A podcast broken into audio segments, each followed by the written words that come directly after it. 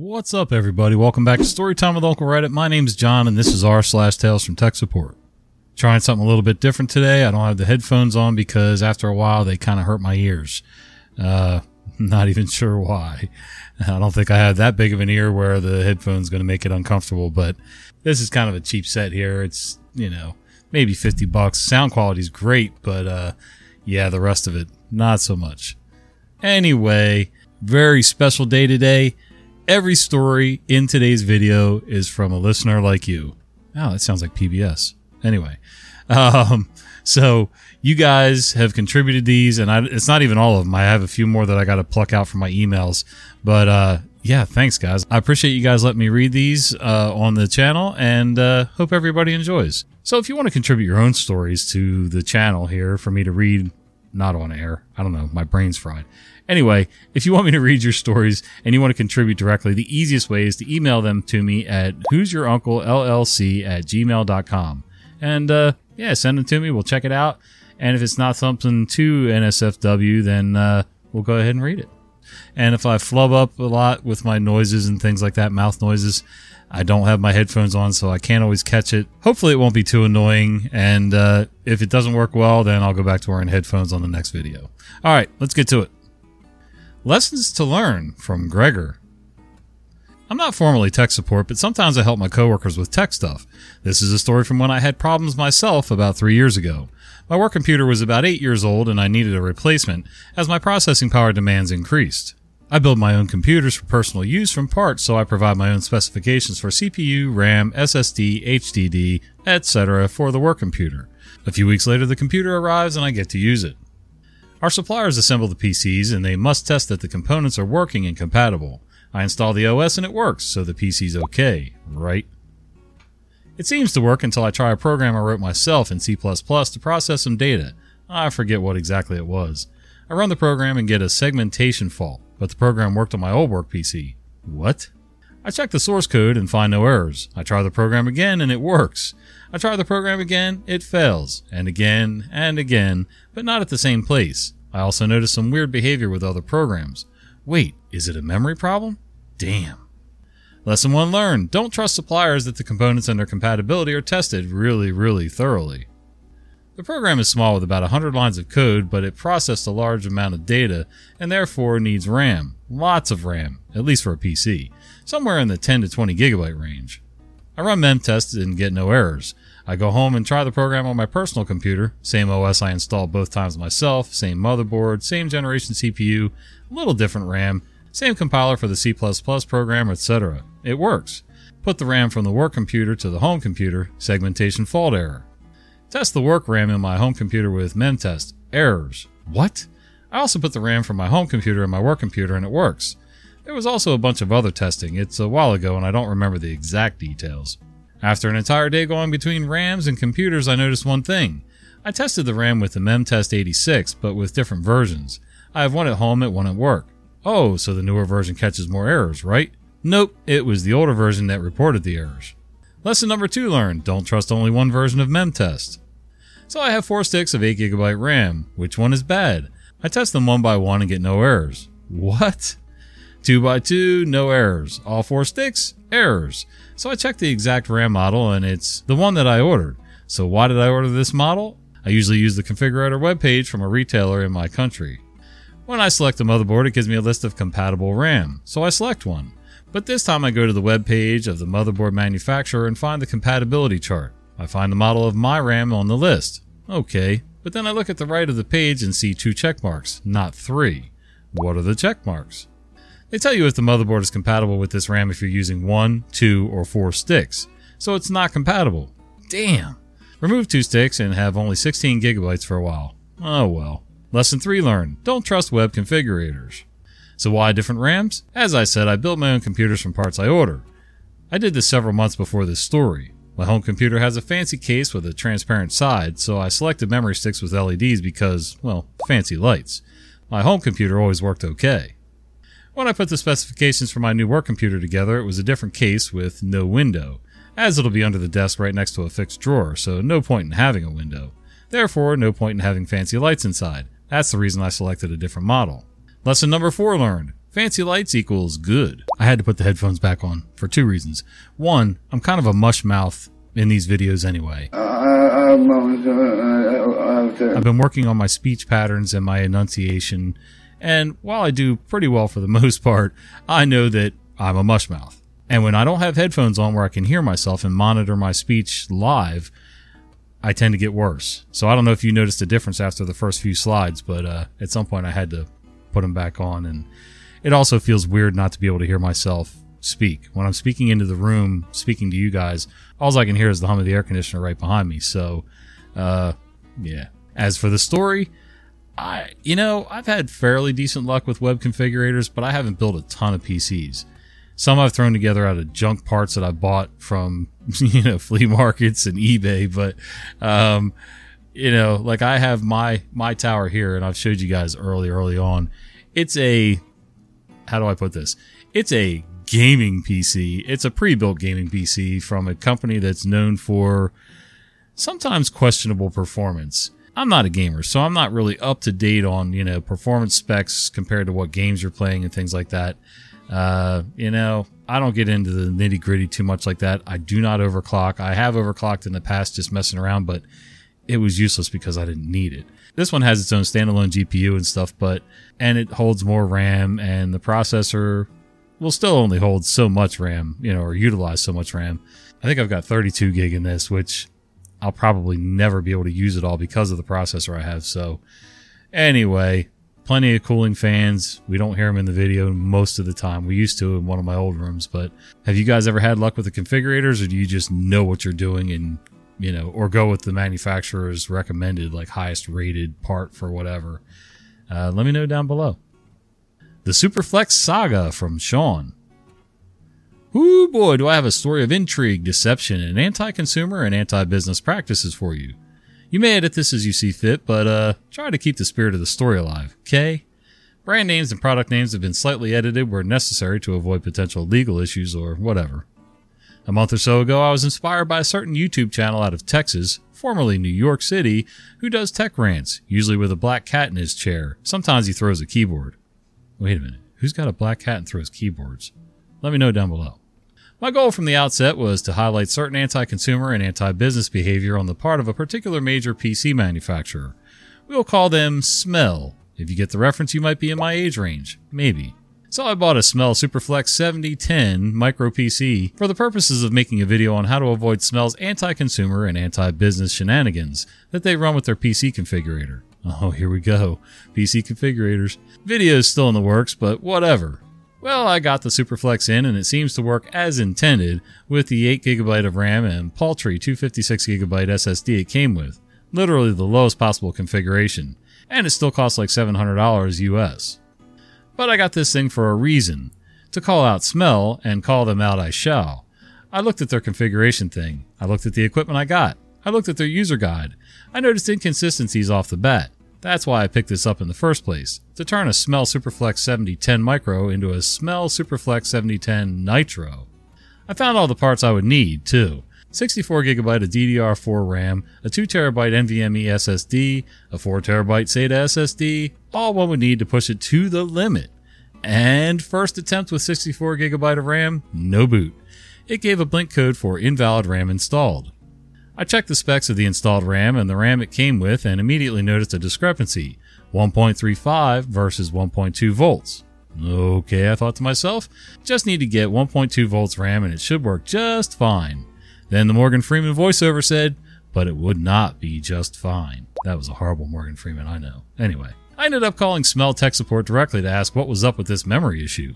They said they could only support memory purchased directly through them. Little did they know I looked at their store ahead of time thanks to a poster in a previous video. I just told them, right, and spend 4 to 8 times the memory's value getting it through you? I'll pass. I'll also let the internet know of your anti-consumer and anti-business practices. So last ditch effort, having sunk 200 plus USD into the RAM alone, I decided maybe using their store in a way they had not intended was a better option. So I found the latest memory module they offered and scraped the manufacturer model number off that. Within minutes of basic search engine usage, I found a single memory module that would, at least in theory, work. The model numbers matched, and the cost per module was a quarter what Smell would have me paying. So now the machine is running with 64 gigabyte of RAM, no thanks to smell. And don't even get me started on what I had to do to get a SATA SSD in this thing. That involved taking a Dremel to an incompatible mounting bracket, but I'll cover that in my own video. So, first thing, who's the tech guy that does rants with a black cat and throws keyboards? Uh, let me know down below. I'd be interested in going checking out his videos. Second of all, OP, you make videos. What's your channel? If you're brave enough or, you know, want to get into all that stuff, let me know, man. I'd like to put it on the channel. I mean, I'm sure you don't need any help from a little channel like me, but I'd still like to share the link, uh, because I like, I like sharing, you know. I think it's nice to be able to kick people over to channels that are interesting and, uh, prove points, you know, especially with anti business practices and things like that. And then here we go with the configurator again. So, okay, don't trust web configurators. Got it. That's two stories in a row. So I'm sold on that thought. The question is if you don't intuitively know these parts inside and out, who do you trust? Do you just go with somebody that's already done the trial and error for you and, you know, hope for the best and keep buying stuff until, you know, you've either burnt your machine up or you get a working combination? How does that work? So, anyway. And then onto the Dremel thing with the computer tower. I've had that in the past with some computer towers that claim they're supposed to hold a certain motherboard with its, you know, usual components. Come to find out that the mounting spots for the motherboard are not quite right. And then, uh, you know, you might be lucky to jam two fans in there if you're lucky. And, uh, I think what I'm going to end up doing is I'm going to make an industrial, maybe a steampunk style computer case if I ever build my own uh, it's nice to have a pre-done case, but at the same time, I'd kind of like to Frankenstein something together and see what happens. So that might be something for the future. Slow computer from the Mad Hobbit. I did PC tech service many years ago. This happened to a friend who was also in the same field. After a four day Thanksgiving weekend, he gets a ticket about a computer running slow, then goes to the computer, which is an Intel 486 66 MHz, and does a few checks including BIOS and speed checks and finds nothing wrong. He ran virus checks and a few other programs and finds nothing. Talking with the user, she says it feels really slow. He takes down some info, including the system serial number, goes back to his desk and goes to Dell's website and checks out the specs of the computer. I have a feeling this is the same one from the last story. Same company, anyway. Allegedly. Then goes back to the user and her boss says, I got good news and bad news. The good news is there's nothing wrong with the computer. The bad news is someone over the weekend swapped CPUs in the computer and replaced the 486 66 MHz with a 486 33 MHz CPU. Wow. So that was why it felt slower. It was like having a V8 in your car and then someone snuck a four cylinder in its place. oh my god. So, okay, is a 33 megahertz really half the speed of a 66? I mean, I know it's half the number. I get that part.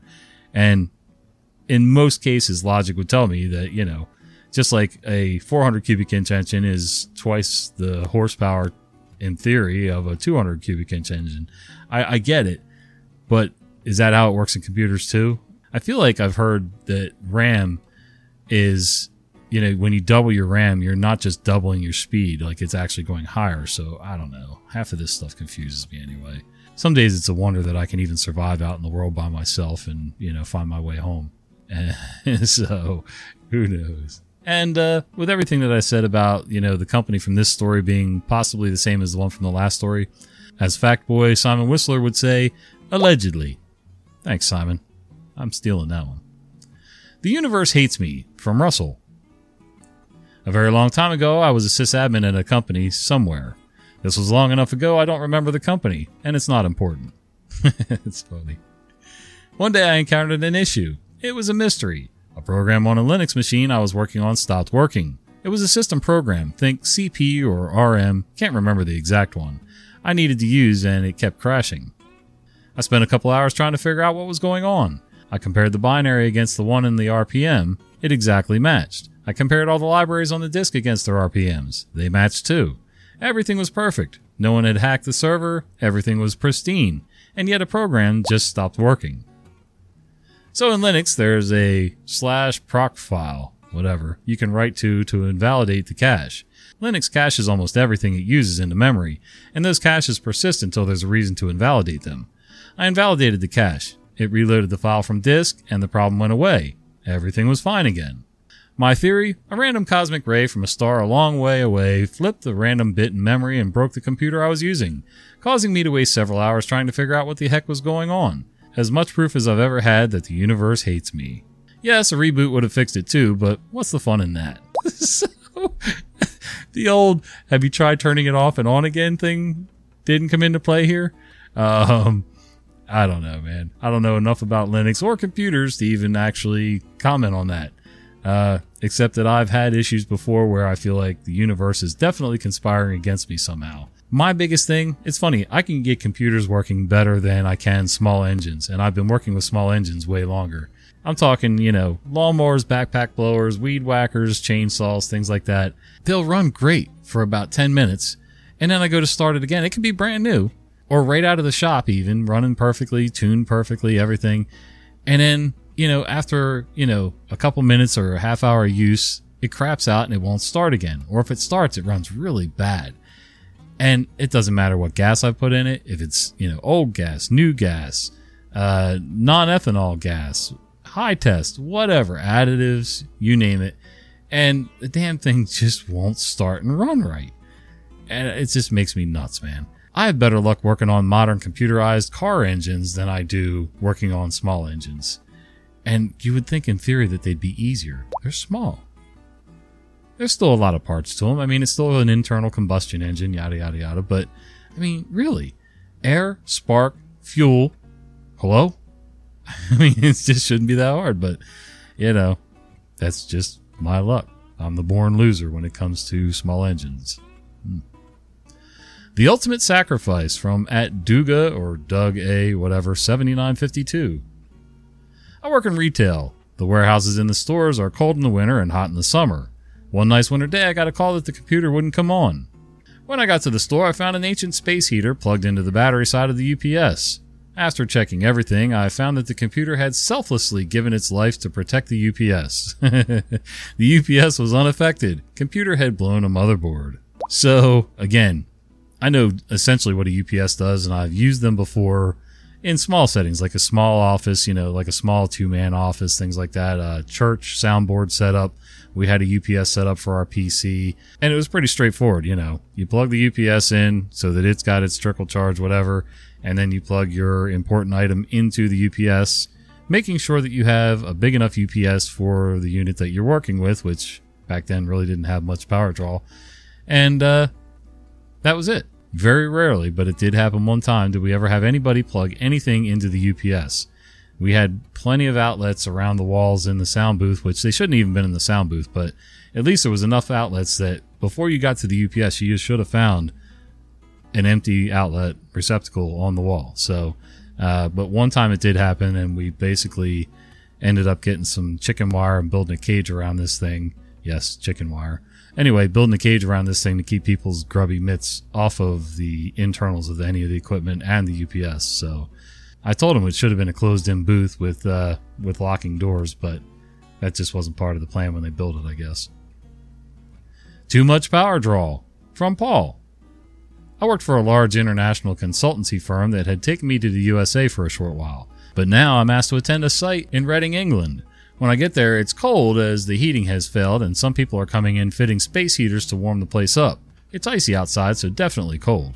Now, I know enough about electrical things to know you don't stick a space heater into the 5 amp sockets that we had on the desks, as the heater will draw up to 13 amps. So I tell the person doing this, who I assumed would have enough sense to not even consider it in the first place. What does he do? Of course, he ignores me and plugs it into the desk, and when he switches it on, it pops the fuse exactly as I said it would. Thankfully, the sockets were individually fused, so it would have been an easy fix, but it was an inconvenience for me. Then they had to find the accessible floor sockets, which were all 13 amp, and the heaters worked.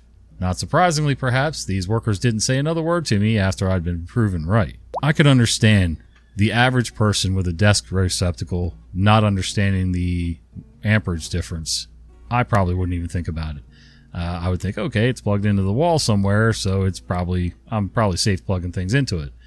But if somebody told me, I'd definitely look into it at that point. I wouldn't just you know poo poo them and dismiss it because that's just silly. Because there's always a very good chance, very very good chance that I'm wrong. So why not at least research it and find out? But everybody else thinks they know better and they don't want to be bothered, you know, taking five extra minutes to go looking for the proper receptacle, so they'll just plug it into the one on the desk. All right, guys, that's it for the stories today. Hope you enjoyed them. Until the next one, we'll see you.